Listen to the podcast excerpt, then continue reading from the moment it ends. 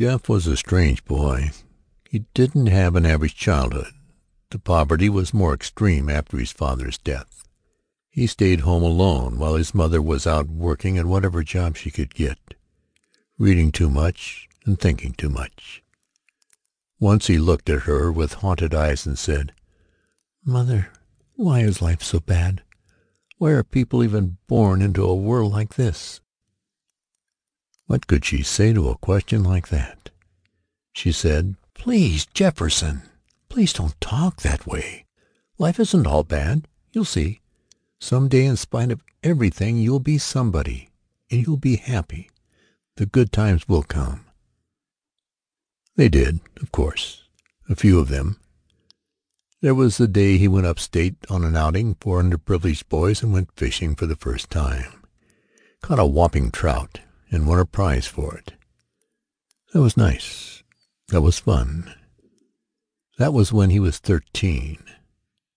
That was the year the gang of kids caught him on the way home from school and beat him unconscious because he never laughed, because they couldn't make him laugh. The year before his mother died.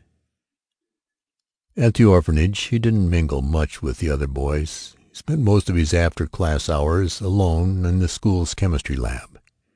He liked to tinker with chemicals. They were cold, emotionless, immune to joy and sadness. Yet they had purpose.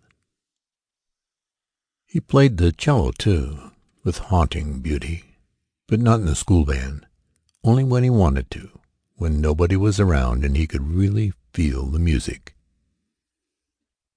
Once, on the way home from his cello lesson in the music building, he saw some boys playing football on the orphanage athletic field.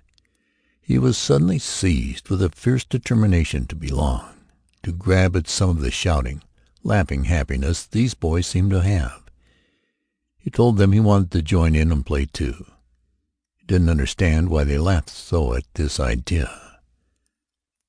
They stopped laughing, though, after the first time he ran with the ball, and they all piled up on him, and he didn't get up. He lay there, looking so ghostly and breathing so harshly, and with the trickle of blood running out of his ears. But Jeff couldn't know they had stopped laughing. He recovered from that skull fracture, all right. Worse, though, than any of the unhappiness he suffered during his life worse even than the shocks of his father's and mother's deaths, was the thing that happened to him when he was twenty and working at the laboratories of a big drug company. He met and fell hopelessly in love with a girl named Nina, a girl a few years older than he was. They married, and for the first few weeks Jeff McKinney had happiness he'd never known before, till he came home from work sick one afternoon and saw Nina with the man from the apartment over them. She didn't whine and beg for forgiveness. Nina didn't. She stood boldly while the other man laughed and laughed, and she screamed invective upon Jefferson McKinney, telling him what she really thought of him, a gloomy, puny weakling who couldn't even make a decent living, telling him that she was through with him. A blank spot came into Jeff's life right then. When it was over, Nina and the other man were on the floor, and there was blood on the kitchen carving knife in Jeff's hand. They didn't find him for a while.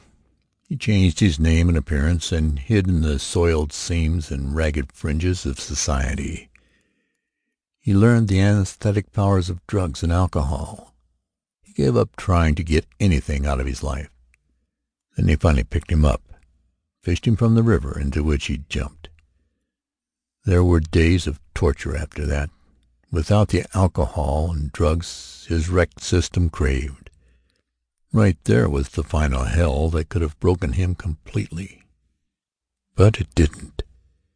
It was like the terrible crisis after a long illness. Things began to get better and go to the other extreme after that.